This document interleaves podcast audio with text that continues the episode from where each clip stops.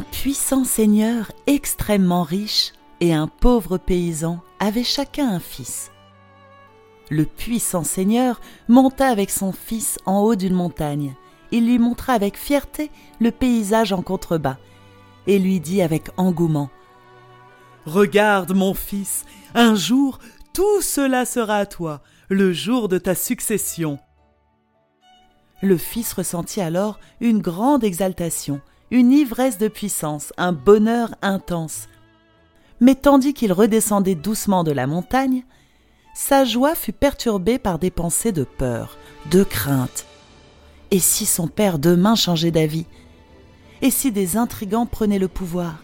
Et s'il disparaissait le lendemain sans qu'il eût le temps de lui transmettre la charge? Et si... Le paysan pauvre monta avec son fils sur l'autre versant de la même montagne? Au même moment, il lui montra le même paysage et lui dit avec amour Regarde, mon fils, regarde Le fils resta là, attentif aux sons, aux odeurs, aux couleurs, aux images, et s'imprégna de la majesté du monde, le cœur empli de joie.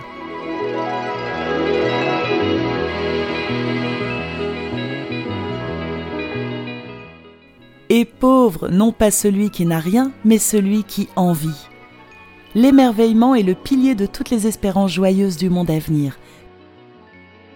Tout est dans le regard, comme l'illustre ce conte qui nous invite à voir le monde autrement.